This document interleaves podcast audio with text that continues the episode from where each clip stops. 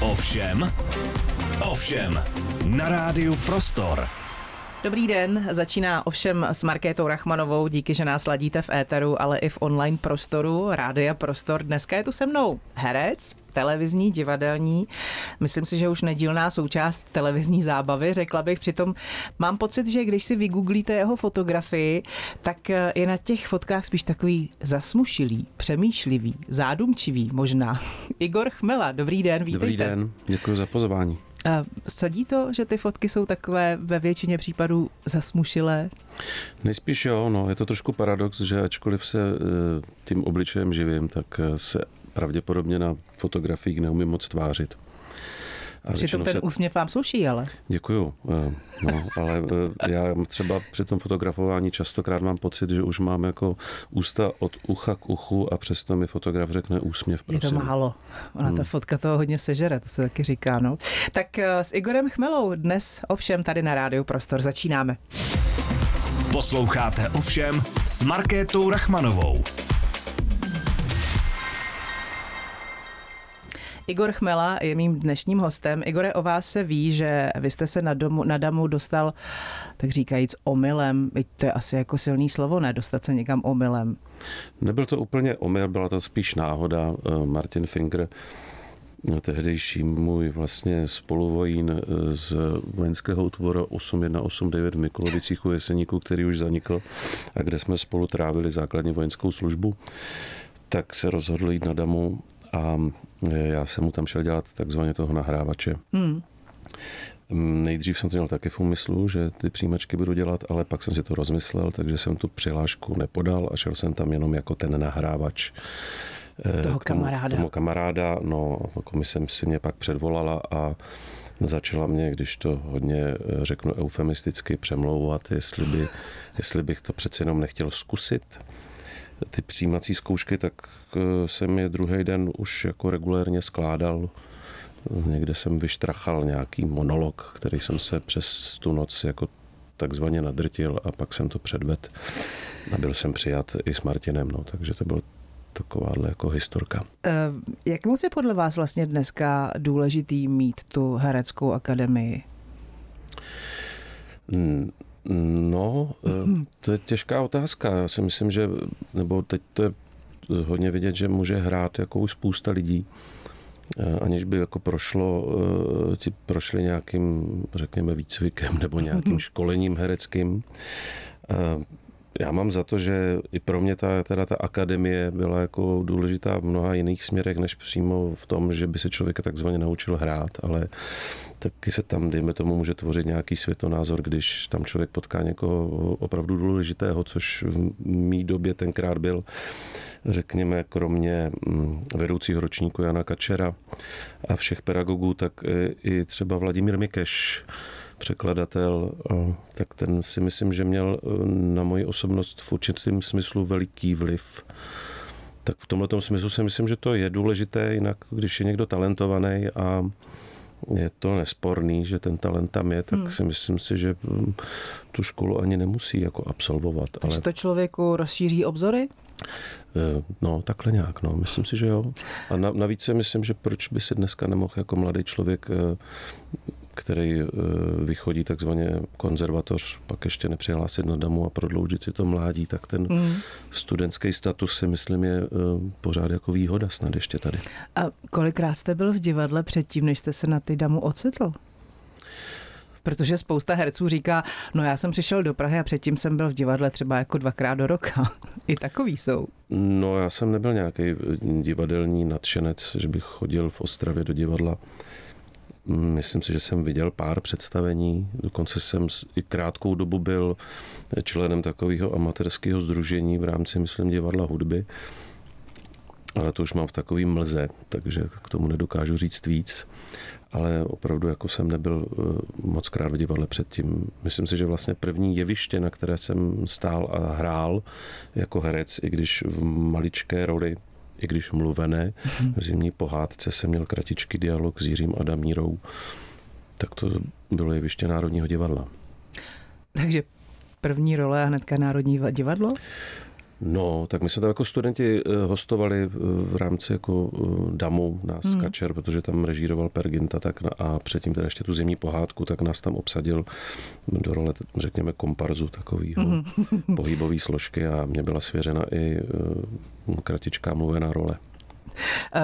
Co musí ten herec vlastně mít? Samozřejmě ano, když má talent, je to fajn, je to asi jako rychlejší všechno ten nástup, ale změnily se třeba z vašeho pohledu ty požadavky na toho dnešního mladého herce a na tu vaši generaci? Eh, co tak, myslím si, že nevím, ale domnívám se, že dneska už každý mladý herec uh, uh, má agenta. Mm-hmm. V tom se ta doba změnila. Si myslím, že my jsme žádný agenty neměli teďka. Já už mám taky agenta, je jim moje manželka, která mi dělá tu agentáž, dělá to skvěle. Neprobíhá to sice v tom módu, že by mě někde nabízela do nějakých castingových agentur nebo tak, ale zastupuje mě, řekněme, v těch právnických složkách mm-hmm. a mhm. tak. A v těch termínových. No tak myslím si, že v tom je trošku rozdíl, že dneska mladý herec asi možná potřebuje toho agenta, skoro každý ho má. Někdy se trošku divím, jako že někdo mm, vyjde ze školy a už má agenta. Nemám na to nějaký úplně eh, vyhraněný názor, jestli to je dobře nebo špatně. Pravděpodobně to je samozřejmě asi dobře, že když je ta agentura dobrá, když to není jenom eh, castingovka převlečená za, za hmm. agenturu, tak je to určitě jako v pořádku, když jako to herce něko, někdo, někoho, někdo zastupuje. A tenkrát to bylo tak, že vy, když jste byli na škole, tak jste nesměli hrát v divadle? Nesměli jste mít to angažmá při škole? Nebo, nebo no angažmá jsme mít nemohli, to hmm. nešlo. To by... A dneska to jde? Nejsem si jistý, ale myslím si, že snad ne, že když někdo chodí do školy nebo hmm. navštěvuje tu školu, tak eh, nesmí zároveň být v pracovním poměru. To mě, se snad vylučuje možná. To se asi vylučuje, ale mě, mě vlastně jako nikdy nebylo jasný, proč to nešlo, když, když ten student chodil na damu nebo na nějakou hereckou školu a proč se jako po večerech nemohl dát tu praxi.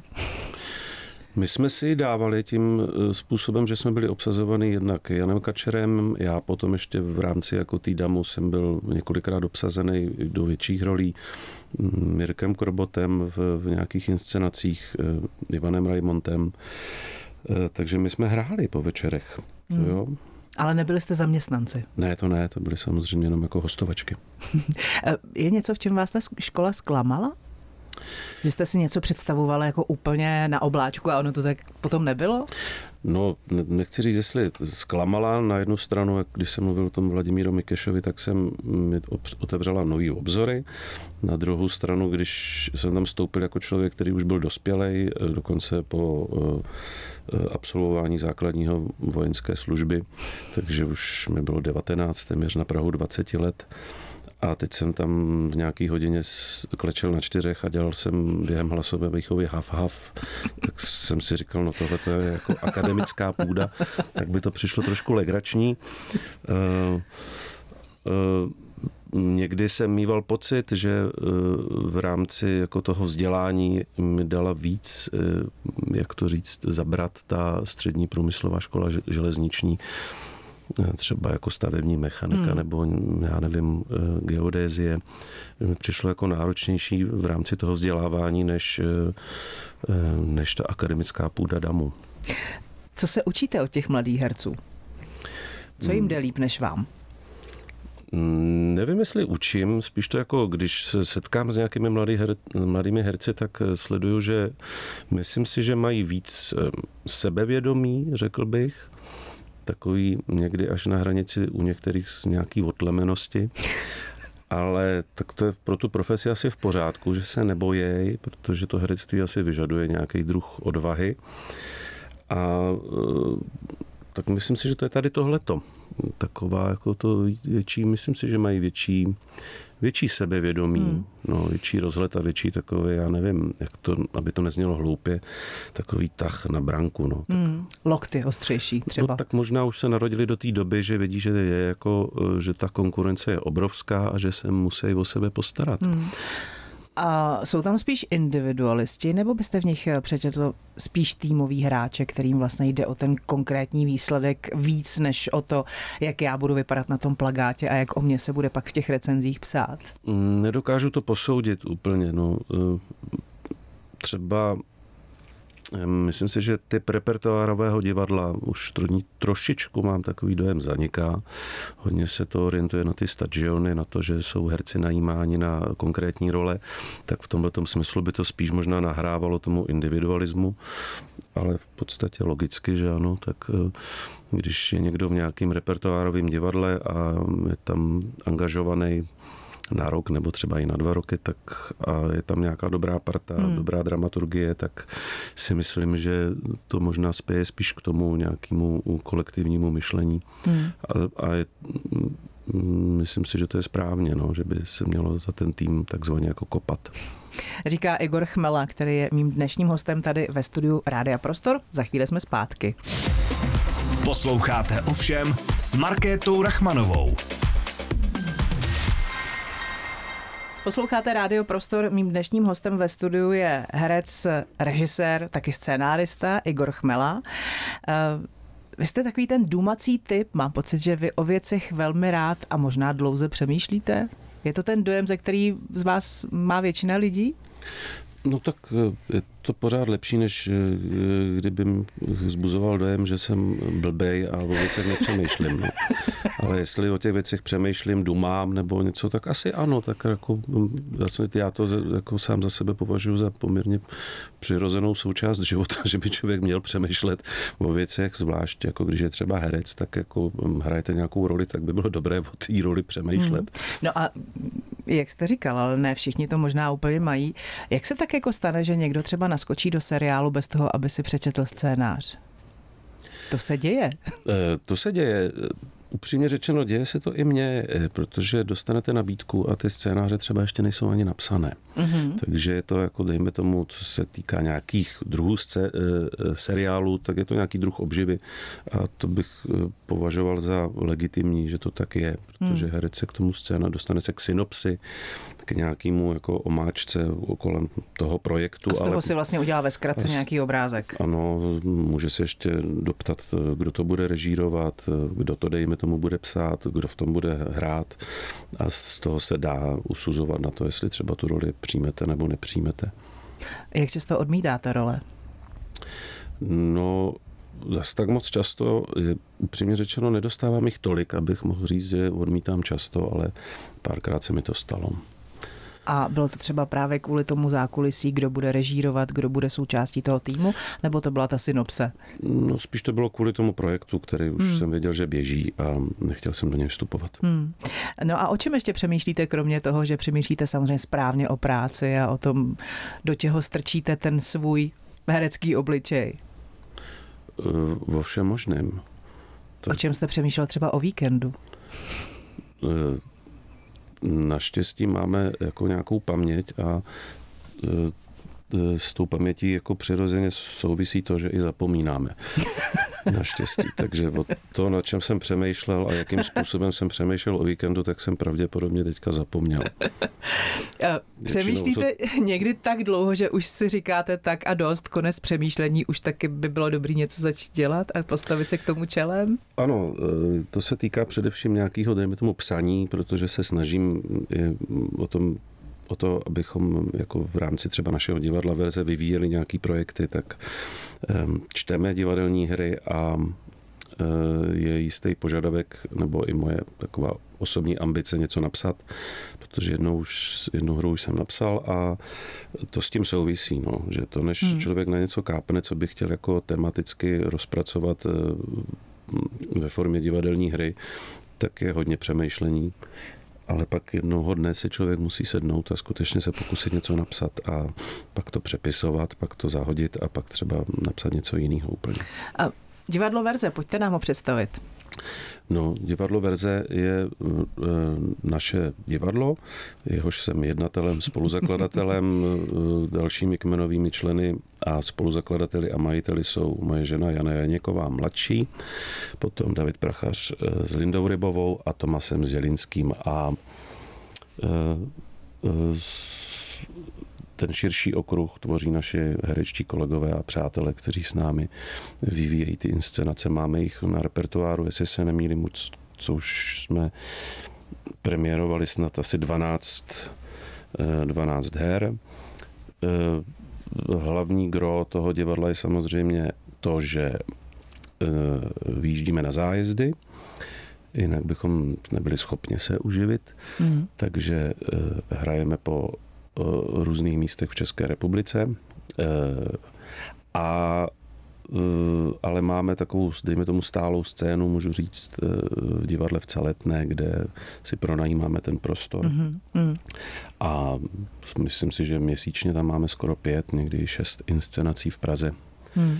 Tak to je tak ve zkratce všechno. Ten repertoár, který máme, se mm, mm, orientuje na takzvaný intelektuální bulvár. Jsou to jako, řekněme, konverzačky, nicméně myslím si, že všechny inscenace, co jsme naskoušeli, tak byly české premiéry poměrně zajímavých her, které e, mají, řekněme, nějaký společenský přesah, že to nejsou jenom takové komedie, e, typu, že je to jenom zábava, jde nám hmm. o to, abychom se nemuseli stydět za to, co tam předvádíme. Takže vlastně mm, očekáváte, že i ten divák bude trošku dumat a přemýšlet, když z toho divadla bude po návštěvě odcházet. To se i děje. Třeba máme na repertoáru inscenaci, která se jmenuje Šťastný vyvolený a je, mm, je to samozřejmě ten, ten uh, sižet je podobný jako u všech těch konverzaček, že se týká nějaký společný večeře, dejme tomu přátel. No a tam jedna z těch kamarádek si na tu večeři eh, přivede přítele, který je eh, vlastně rasista, chodí ozbrojený a nemá rád židy. Mm-hmm. A to se tam řeší jako a mm, seznámil se s tou přítelkyní tak, že jednou v noci jí chtěl někdo znásilnit a kde se jako nějak, v zahraničí samozřejmě, protože je to francouzská konverzačka v Paříži a tenhle ten eh, kluk ji zachránil s tím, že jednoho postřelil do břicha. Mm-hmm. A to se řeší, tak, takže v té inscenaci se řešilo to, jestli jako je eh, dobré být rasista, jestli tenhle ten, jestli je dobré u sebe nosit zbraně a jestli je dobré i takhle jako uh, někoho zastřelit v rámci ochrany nějaký teda jeho přítelkyně což ještě v té dobu to nebyla jeho přítelkyně, ale chtěl si zachránit ženu před znásilněním. Takže to má nějaký jako přesah hmm. a uh, uh, je na tom pozoruhodný to, že teďka zjišťujeme i kolem toho, co se děje kolem nás, uh, dejme tomu v Izraeli, že jo, co se stalo na filozofické fakultě, tak najednou zjišťujeme, že to má úplně jiný jako dosah na ty diváky, že dřív se tomu lidi víc smáli a teďka jako najednou to, to, trošku jako, zatrne. to trošku jako zatrne. No. Hmm, hmm. Co divadelní kritiky? Co to s váma dělá? O nás moc nepíšou. Protože patříme A je to, jako... je to výhra, že o vás moc nepíšou? Mm. Jak se to asi vezme? No, jak se to vezme, tak kdyby psali hezky, tak jako je to samozřejmě výhra, když by se na nás vrhli s tím, že to, co... Takhle, vím, že existují, třeba myslím si, že na portálu i divadlo je tam jako um, nějaký článek o nás, že eh, ti redaktoři, kteří založili tady tenhle ten portál, tak eh, o našem divadle píšou, že patříme eh, k té lepší sortě těch takzvaných jako zájezdovek. No. Mm-hmm. A mhm. tak to je to určitý druh pochvaly. Taková ta mm, obecná nebo ta divadelní kritika, která ta, ta nás nechává trošku stranou. To myslím si, že nás považují za, ten, za, za tu komerci a mm. trošku se možná toho štítí. Co ten regionální divák? Je o hodně jiný než eh, ten zmlsaný pražský divadelní divák, který tady má v podstatě divadlo na každém rohu? No v podstatě jste si odpověděla. No. Nechci říct, že pražský divák je zmlsaný, ale ta zkušenost taková trošku je, že eh, nějakou, jako, jakousi diváckou vřelost jako na těch oblastech cítíme eh, víc než v té Praze. Pozoruhodný je to, že jsme měli třeba na repertoáru, nebo ještě teďka máme, budeme to derniérovat, inscenaci hry eh, Sama Šepárda Pravý západ, což je mm, dost si myslím dramaturgický odbočení od toho našeho a eh, to no, v Praze prostě pražský divák na to nepřijde, což mi přijde zvláštní. Proč? Nevím. Eh, to Bavíme Zase se... téma k přemýšlení. Proč? No tak nevím, jestli to je, často zjišťujeme, že někdy to um, někdy rozhoduje i ten název. Mm. A pro někoho prav, inscenace, která se jmenuje Pravý západ, to někoho může jako odradit. Uh, jedna z prvních inscenací, co jsme uh, naskoušeli, byla hra německá Frau Miller muss weg, v překladu paní Millerová musí pryč. A my už jsme tehdy se rozhodli, že, to, že se pokusíme se souhlasem samozřejmě autora to přejmenovat na Uča musí pryč, aby to mělo mm-hmm. nějaký uh, komerčnější název, což se myslím hodně vyplatilo. Mm. No a a nebo jsme měli poručíka z Inishmoru, eh, což je taky zvláštní název, že jo, ale přitom jako od světoznámýho i Oscarem, nebo nevím, jestli byl nominovaný na Oscara, ale každopádně jako z divadelních tvůrců jedním světoznámýho mm, autora Martina McDonaffa. Eh, taky na to moc eh, nechodili ti diváci. No. Um, jak moc těžký je to ekonomicky udržet divadlo? Vy jste říkal, že přesně zájezdy jsou v podstatě to, co vás, tak říkajíc, odlehčeno drží nad vodou. Um, je ta divadelní byrokracie, respektive ta byrokracie státu kolem toho a ministerstva kultury, to, co třeba jako brzdí spoustu těch menších divadel a talentovaných herců a provozovatelů v tom, že by chtěli, ale úplně jim ten systém aktuální nastavení nejde na ruku?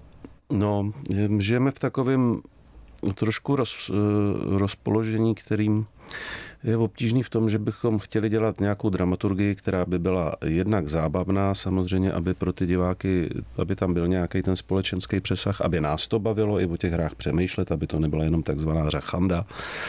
Ale problém je v tom, že se tím musíme vydělat, že my opravdu od nikoho nedostaneme nic. Eh, projevilo se to i v covidu, kdy jako najednou jsme zjistili jednu podstatnou věc, že my jako herci toho divadla jsme ještě měli možnost třeba točit v nějakém seriálu, ale hmm. naše divadlo zaměstnává třeba jako techniky, osvětlovače a ti Jasně. byli totálně na mydlení, že jo. A my jsme jako Podařilo se nám to nějakým způsobem přežít, ale mm, grantový komise, který jsme třeba žádali na vývoj divadelní hry, kterou já jsem psal a k tomu filmu, co jsme natočili, Barka role rozptýlení, eh, tak jsme žádali, nedostali jsme nic, dostali jsme nula. A přitom ani jsme nepožadovali eh, tak velkou částku a hmm. ani jsme si nemysleli, že bychom tak velkou částku dostali. Stač, bohatě by nám stačilo tak jako desetina z toho, abychom, dejme tomu, mohli si zakoupit nějaký slušný projektor. Tak to je pak jako, tohle to dělá moje žena hodně, je to dva měsíce práce, vyplňování formulářů, zjišťování a pak je to hodně frustrující. No sebere to a demotivující, motivaci. když hmm. nedostanete vůbec nic a navíc je to veřejné a vidíte, kdo všechno dostal. Hmm. Tak eh, a vy s tím úplně vnitřně nemusíte souhlasit, jo, ale tak to je to tak prostě jediné, chodí. co s tím můžete dělat, ale asi No, ale tak já si chvíli. nechci stěžovat, prostě se nějak pokoušíme, daří se nám to i bez toho nějakým způsobem. Pravděpodobně si žádáme od nějaký grant, třeba už na podruhé eh, i něco třeba jako dostaneme. No. Hmm. Um, i přes tohle všechno litoval jste někdy, že jste vůbec jako se stal umělcem, že jste se stal hercem, že, že máte vlastně hezký divadlo, který hraje hezký věci, ale není tam přesně ta podpora, kterou byste si třeba představovali a drží vás nad vodou opravdu jen a jen ten divák? Mm, nezalitoval. Proč bych toho měl litovat? Já to furt považuji za nějaký vývoj, který je mm, jako očividně vzestupný. 12 hmm. inscenací, které jsme naskoušeli bez jakýkoliv podpory a všechno jsou to si myslím slušné inscenace. E, v Praze máme na spoustu těch inscenací máme i vyprodáno. Takže jako nelituju toho. Pořád je to takový jako pokračující dobrodružství a e, dokonce jsme se dostali do fáze, kdy hm, to řekla moje žena jako takovou legendární větu, myslím týden předtím, než zavřeli divadla, Eh, během covidu, že konečně se dokážu divadlem uživit. No, a pak to na rok a půl všechno zaslo, ale i z toho jsme se vyhrabali. No. Říká Igor Chmela, můj dnešní host tady ve studiu Rádia Prostor. Za chvíli pokračujeme. Posloucháte ovšem s Markétou Rachmanovou. Posloucháte Rádio Prostor, Igor Chmela se mnou dnes ve studiu. Eh, spousta lidí Igora Chmelu zná eh, víc než možná z divadla, z televizní obrazovky, konkrétně eh, z Partičky, což je v podstatě ta improvizační show. Pamatujete si na ty okamžiky, kdy vás poprvé oslovili, nebo jak to vlastně probíhalo ty námluvy do Partičky? do tohohle formátu pořadu? Zavolal mi tehdy Ondřej Sokol mm-hmm. a já jsem se s Geňou a s Michalem do té doby vlastně neznal osobně a sešli jsme se v nějaké restauraci tam jsme si řekli, že teda do toho vstoupím. A jaký to bylo poprvé se s nima setkat? Ale si to úplně nevybavuju, no tak oni jsou tak jako všichni, tak samozřejmě jsme se znali už z damu v podstatě, že ano. A, a oni jsou to Michal i Richard poměrně spontánní typy. Takže jako prostě jsme se setkali jako nějaký kluci, kteří se rozhodli jako nějakou dobu blbnout na televizních obrazovkách. No, blbnete už hodně dlouho. Ta improvizace je něco, co je vám hodně blízký? To bych neřekl, eh, že je mi to hodně blízký, je to prostě druh televizní zábavy. Eh, navíc tohle je jistý druh improvizace, který se zakládá na tom, že jsou tam nějaký hm, typy her, takže ty eh, pravidla známe. Tohle to není tak, že, to byla, že by to byla úplně čistá improvizace. Hmm, hmm. Um tam asi herec velmi často naráží na takovou tu hranici, kdy už je to trapný a kdy jako ještě se zatím pořád stojím, ne? Ano, to se stává. No. Tak jako myslím si, že, že to, tenhle ten uh, žánr vyžaduje opravdu odvahu toho, že člověk bude riskovat to, že bude trapný nebo nemožný. No, ale bez toho to úplně nejde dělat s tím, že vědomě... To je asi ale přirozená součást herectví. Eh, no, ale v té improvizaci ještě si myslím přirozenější, hmm. no, že hmm. vstupujete s tím, do té hry s tím rizikem, že se to nepovede. No, ale tak je to v podstatě v něčem jako ta improvizace jako rádio. Za chvilku to zmizí a pak už si to naštěstí, jako teda v partičku, jako ta se natáčí. Jako, že ta ještě chvíli zůstane. Ta ještě chvíli zůstane, mm. ještě řadu let, protože mm, něco, co jsme natočili před, já nevím, téměř deseti lety, se bude opakovat furt mm. ještě za dalších 20 a let. A i přesto, když to vidíte potom vy sám, nebo tak díváte se na to ne. někdy? Dobře. tak kdyby náhodou jste to třeba viděl, tak jsou situace, kdy si fakt jako chcete předtím zakrýt oči, že jako tady byste se styděl? To, Urči... co třeba jste viděl před těmi osmi, nebo to, co jste jste dělal před těmi 80 lety? Určitě spoustu takových situací, nebo zde, v kterých jsem se ocitnul, tak, um, ale to nelze vzít zpět, že jo. Říká se, že herci, když budou v tom hereckém pekle, tak ten trest bude to, že budou sedět před obrovskou obrazovkou a tam se jim bude jako promítat všechno, co v životě natočili. No, tak myslím, že by byl dost jako krutý trest. Když potom jste vyjeli i s partičkou na vzduch, jak jste tomu říkali, tak to přijetí toho reálného publika živého živýho, který samozřejmě je i v tom televizním studiu, ale přece jenom zase, jeli jste do regionu, jeli jste do těch městeček, eh, tak jaký to bylo tam? No, jako třeskutý vždycky, no, už Hráli jsme i nejvíc si pamatuju, co bylo eh, partička na vzduchu, když byla v Konopišti a tam bylo 6 tisíc diváků, tak to jsem si připadal eh, jako člen Beatles a, a říkal jsem si, to je fakt neuvěřitelný, že při hře reklamace 6 tisíc lidí kouká jak já, aniž bych to věděl, protože jsem nevěděl, co reklamuji eh, u Richarda Gensera, že reklamuju prasklý prezervativ. No a kouká na to 6 tisíc diváků, tak samozřejmě ten program byl bohatší, byly tam i nějaký kapely a pak další hry. Mm. Myslím, že hmm. slovenská partička tam byla pozvaná. No, ale tak to bylo. A pak ty další výjezdy vždycky jako ti lidi šli jako na zábavu a dejme tomu, jak to říct, no, než na improvizační večer, tak šli na takový hmm. druh estrády. Hmm. A když takhle nějaká parta dělá zábavu, humor, tak eh, Funguje to potom i když sleze z toho pódia? Jste ty kamarádi, co spolu sdílejí ten běžný život i dál?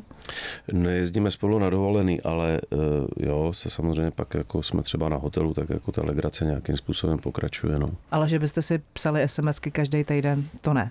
to úplně ne, ale když někdo narazil na něco legračního, tak tyhle ty výměny samozřejmě hmm. jako u každých kamarádů jako proběhnou. Hmm, hmm. Um, jak moc je vlastně těžký dneska dělat humor pro českýho diváka?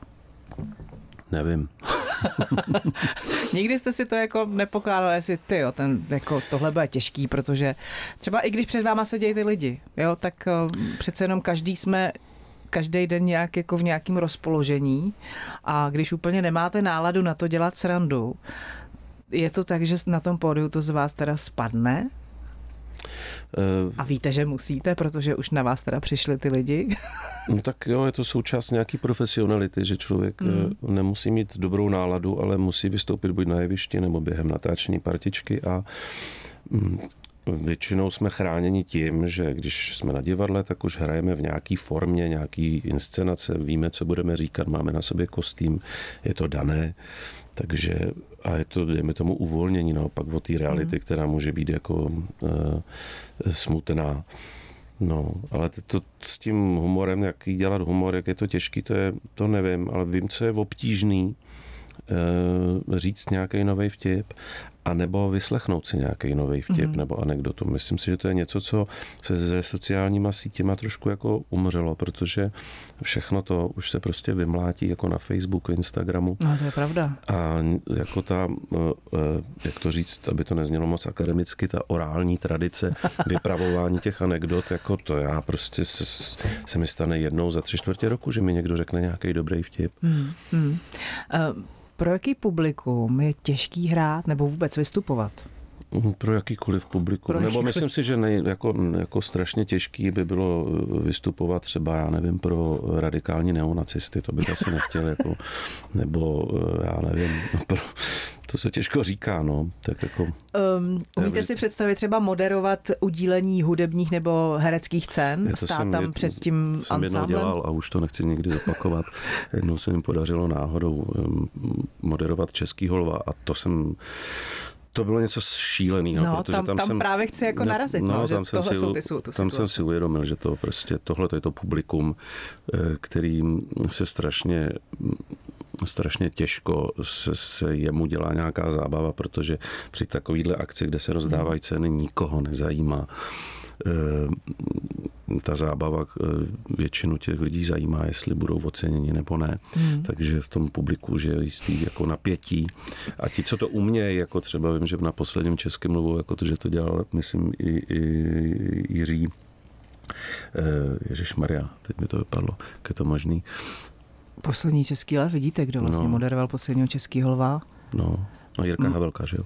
Ano, no. samozřejmě. Takže jsem si vzpomněl, pardon, Letošního moderuje se, Marek Eben, tuším, no, že už jsem viděla Tak to jako oceňuju, tyhle, hmm. že to dělali jako vkusně, jako dobře a zábavně. Hmm. No ono je tady takový možná předsudek, že tyhle ty všechny jako udílení se musí dělat hlavně vtipně. A já si vždycky říkám, proč? No nemusí se dělat vtipně, tak jako nějakým způsobem zábavně asi, jo. Když je to kožený, tak to tak jako asi není úplně to pravý ořechový. Zábavně znamená, aby to diváka bavilo, ale ne nutně, aby se u toho jako popadal a slyšel takový ty narážky na publikum třeba. No, asi jo. Sledujete, eh, jak ty ceny dopadnou? Je to pro vás zajímavý vlastně? Jo, nějakým způsobem jo, tak nám se loni podařilo, že jsme byli dokonce nominovaní s tím naším krátkým filmem. Mm-hmm. Takže když tomu člověk přičichne, tak to pak trošku sleduje. Nebo snažím se mít nějaký přehled, jako i to, co, co se točí a, ehm, a co je, dejme tomu, jako oceněnýho, ale jako není to pro mě nějakým eh, vodítkem samozřejmě. Mm. To znamená, že když vidíte eh, ten seznam oceněních na Českým lvu nebo na cenách televizní filmové kritiky, tak eh, je možný, že třeba ten film potom zpětně si chcete pustit nebo jdete na něj i do kina, jestli ještě furt chodíte vůbec do kina? Ano, ano, chodím. A čem jste byl naposledy? Co, jak se to jmenovalo? A to se mi moc nelíbilo, ale bylo to v kině pilotů a bylo to um, italský film, protože se mi nelíbil, tak jsem na něj asi trošku zapomněl, ale jmenoval jsem, myslím, první den mého života se mi to jmenovalo. Mm-hmm, mm-hmm. No a český filmy? No i na český filmy chodím, jako no, jako, ale jako bohužel jak, tím, jak jsme výkonní umělci a trávíme ten čas tím způsobem, když ještě hrajeme mimo pro tu Prahu, tak už ve čtyři hodiny sedíme někde v autě a mm. někam míříme, tak není moc čas, no ale tak je naštěstí jsou ty streamovací služby. Není to úplně ono, jako když mm, si to pustit na počítači nebo já nevím, i na projektoru, jako, tak jako kino má pořád pro mě nějaký kouzlo. Zvlášť, že ten film je taky jako dobrý, nebo teď jsem slyšel, že ta zóna zájmu že to stojí za to slyšet v kině s tou opravdu zvukovou parádou, protože hmm. ta zvuková služka u toho filmu je fakt mimořádná, tak to bych rád viděl v kině, ale nestíhám to. No, tak. A když se podíváme na ten zahraniční film, tak letošním fenoménem Oscaru je Oppenheimer. To jsou filmy, které vás lákají? Taky bych to rád viděl, eh, ale Oppenheimera jsem neviděl, viděl jsem, a to, to myslím, že je docela pozoruhodný snímek eh, Anatomie pádu, mm-hmm. klidně můžu doporučit. Mm-hmm. Uh, sledujete dění v České republice? Nebo to spíš necháváte tak jako uh, plynout a moc nezabředáváte do politických kaus a ekonomických krizí a uh, protestů traktoristů a zemědělců? Mm, protože jsem dneska jel tady do rádia autem, tak jsem sledoval protest traktoristů a počet traktorů, který by mi mohli zabránit v tom, abych se sem dostal. Něco jsem si o tom četl, jako je to samozřejmě obtížný, těch informací je, je taková spousta a vykukují na vás pořád odevšat, že to nejde nějakým způsobem nesledovat. No, m, mm, m, úplně se v tom neorientuju, abych byl upřímný. Hmm v mnoha těch věcech, které se e, veřejně řeší, ale nějakým způsobem se o to zajímám, samozřejmě o tu politiku. Mám volební právo, tak ho samozřejmě nechci zahodit, a, ale je to čím dál tím složitější, musím říct. No, uh, ano, pro všechny z nás je to složitější. A ještě čím si naběhnu na další okruh otázek, uh, když jsme rodiče, když máme děti a když samozřejmě jako je naší povinností vychovat dospělého charakterního člověka, který bude něco umět, který bude něco znát. Vy máte tři děti. Jaký jste táta? Myslím si, že eh, jsem v současné době autenticky a úplně pravdivě zmatený otec. To je můj jako nejautentičtější pocit. Děti vstoupily do období puberty a taková myšlenka, jak jste říkal na začátku, že hodně dumám, tak když jsem po nějakém konfliktu s těmi dětmi, dejme tomu, který jako samozřejmě v tomto období nastávají, protože ty děti neumějí komunikovat v tomto věku jinak než konfliktně, mm-hmm. že to znamená, že si země musí udělat nepřítele, aby oni se orientovali v tom, že stojí na správné straně toho dobra, takže já musím být za toho zlýho, čili to většinou vždycky jako vede k nějakému konfliktu, kterýmu já se třeba i snažím zabránit, pak mi prdnou nervy a je to k ničemu, tak po nějakým takovýhle situaci já jsem jednou byl takhle zoufalej a přemýšlel jsem o tom a musel jsem si přiznat, nebo zamýšlel jsme se nad tím, jestli třeba já tu svoji otcovskou roli příliš nepřeceňuju.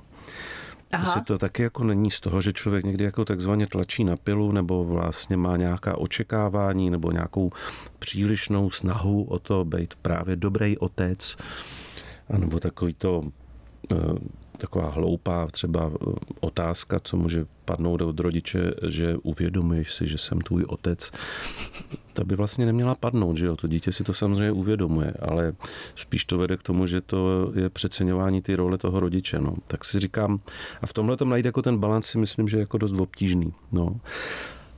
Takže je dobrý ty děti nechat někdy bejt, no.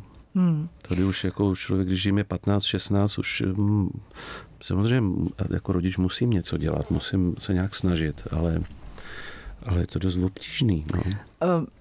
Kde vidíte třeba svoje děti za 10 let? No, o tom takhle vlastně nepřemýšlím. Já se jim nesnažím eh, eh, lajnovat nějakou budoucnost. No to nebo asi není ani jako pohledu. jako o lajnování, ale jako jestli třeba někdy se přesně tak jako přistihnete, že si říkáte, tak eh, já si myslím, že tahle ta moje malá holčička by mohla jít tímhle směrem. Tak teďka no, určitě jako jedna eh, z dcer eh, tím směrem se chce vydat, to víme, no, ale kde ji uvidím za deset let, tak to si netroufám říct. Hmm. Snažíme se samozřejmě, nebo já jsem, ne, nechci říct, že snažíme se, nebo že já se ani nesnažím, ale už to ani neverbalizuju před něma, nebo nechci je odrazovat. Jako je to jejich rozhodnutí konec konců, ale vím, jak je to obtížný se a v dnešní době se hmm. vydat touhletou cestou.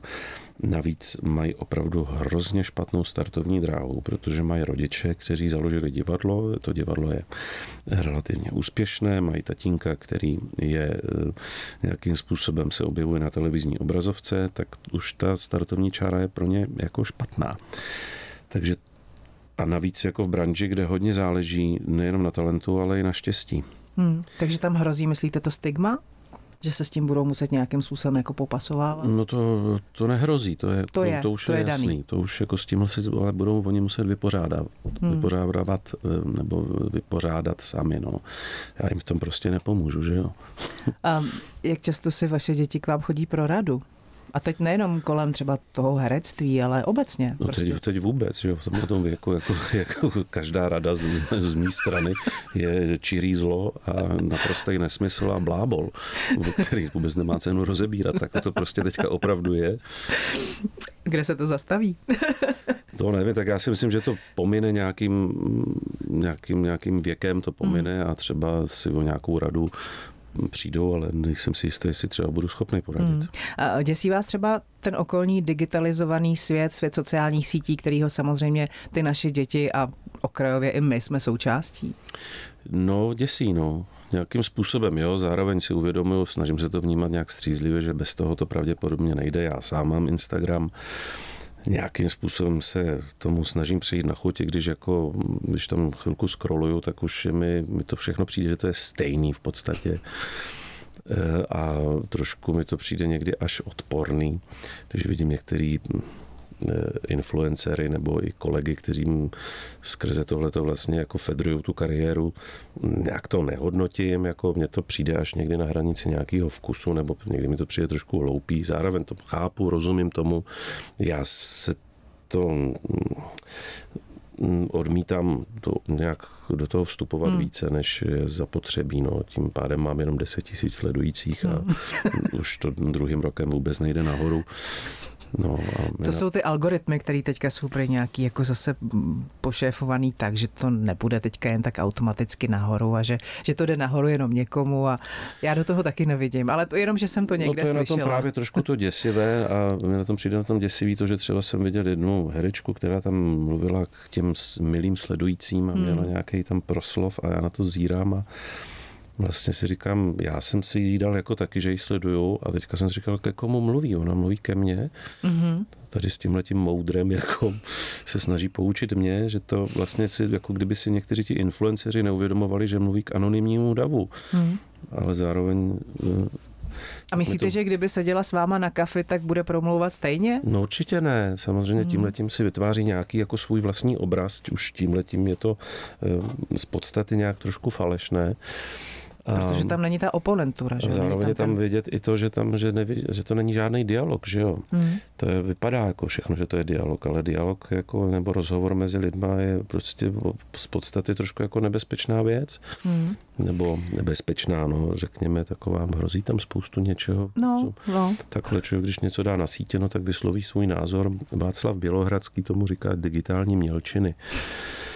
A tam se mi to líbí, no, tenhle jeho pojmenování, že to vlastně nejsou názory, že tomu se říká gustus, jako že to nějak, máte hmm. chuť jako něco vyslovit, tak k něčemu se postavit, že takhle vlastně fungují i kritiky třeba teďka i na tom divadle, nebo já nevím, na ČSFD, že mm, kde jo, kdo jo. se může vyjádřit, k tomu ano. to se mně nelíbilo, na můj vkus moc dlouhé, málo srandy a tohle to, ale to nejsou názory, že jo, názor se tvoří prostě ve veřejném prostoru jako tou jako veřejnou argumentací. No. Tak někteří lidé si tímhle tím právě vysvětlují tu svobodu slova, že vlastně můžou, tak když teda můžu, tak napíšu. No můžou, no, ale není to názor, no, hmm. tak jako bohužel tím se tím jenom zapleveluje nebo zahmizuje, jak říká můj švagr hezky, jako ten prostor, no. A, Co teďka děláte, Igore?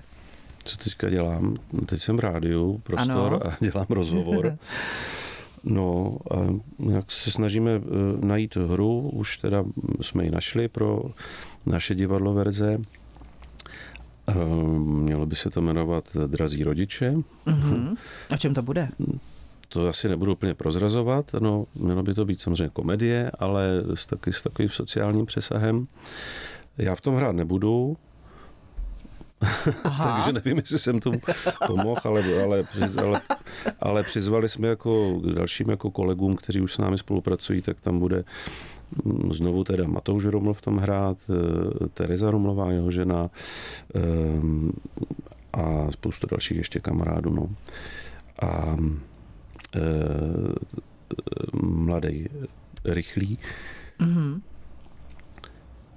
Já jsem teďka omlouvám, že jsem tak jako trošku vypatlaný, že mi vypadávají křesní jména. No, Ondřej, Ondra Rychlý. No. Ondřej Rychlý, Matěj, Matouš Rychlý. Matěj, no. Matouš Ruml a Ondřej Matouš Rychlý. Ano, Takhle, tak. teď jsem to řekl správně. A to, eh, no a ještě myslím, že hm, Alena Štreblová, pokud jako to ještě platí. Mm-hmm. No, režírovat to bude Tomas Zilinský. No a snažíme se prostě hm, jako fungovat v té Praze a vyprodat ty představení protože bez toho to nejde. No. Abychom, když nemáme plný sál, tak si to v hmm. podstatě dotujeme. Čím si asi odpovídáte i na mou otázku, co byste si přál? No, přál bych si, aby lidi chodili do divadla ještě víc než teďka. do toho našeho divadla, nebo ať chodí do všech divadel, no, protože si myslím, že to divadlo je důležitý, že to je jiný druh kulturního zážitku, než sledování něco na streamu, nebo hmm. když to nějak neodsuzuju, samozřejmě i já se koukám jako na digitální platformy, ale Mít to hezky naředěný. Od každého něco? No, nebo tak ať si každý dělá vlastně, co chce. Jako, to je, je svoboda slova, svoboda pohybu. Tak jako. Ale bylo by fajn, kdyby eh, posluchač kdyby přišel přišli do někdy divadla. k nám do celetný, Hmm. podívat se třeba na rozptýlení Barkarole, protože nevím, já si myslím, že je to hloupé se takhle jako pochválit, ale tím nechválím sebe, tím chválím jako celý ten tým, který to který zatím stojí, že jako soukromý divadlo se nám podařilo natočit krátký film, napsat k tomu divadelní hru, zinscenovat ji a nabídnout divákovi jeden večer jako dva rozdílné zážitky, jednak divadelní a jednak i filmový. Hmm. No a hlavně Taky. se jako musí zmínit to téma. Mm, To taky není přeci mainstream téma. To není, ale protože ten film je, ten, to Barkarole je eh, z prostředí domova důchodců, Ano. je to příběh mladé sestřičky, která je obklopena v podstatě, řekněme, umírajícími lidmi, ale to je jako na začátku své kariéry, tak je, ten film je trošku melancholický, i když je tam spoustu černého humoru, který já mám rád a někdo toho přečte, někdo ne. Já se vždycky, když to vidím, přitom jako směju. No, ale to divadlo, který vlastně tomu předchází, tomuhle filmu, tak eh, to, to, který jsem napsal, tak bylo mm, v podstatě mm, pro mě takové zadání, že by to měla být opravdu komedie. A to je komedie, sice taky hodně černá, eh, napsaná eh, pro Vlastu Peterkovou, která ve filmu hrála taky, ale byla vystřižena, protože ta scéna to trošku retardovala jako to tempo toho filmu a já jsem jí slíbil, že ji napíšu hru. No, takže to divadlo je o star, star, už jako důchodkyně v, důchodko, v důchodovém věku. Film je naopak o mladý holce, hmm. ale to téma je podobné, taky se týká eh, nějaký lidský konečnosti, ale v té divadelní části je to hodně o černém humoru a až takový, řekl bych, jako až do žánru trošku bláznivý komedie. A zároveň eh, mám pocit z tohohle představení, že se tam trošku odtabuizovává ta smrt jako taková.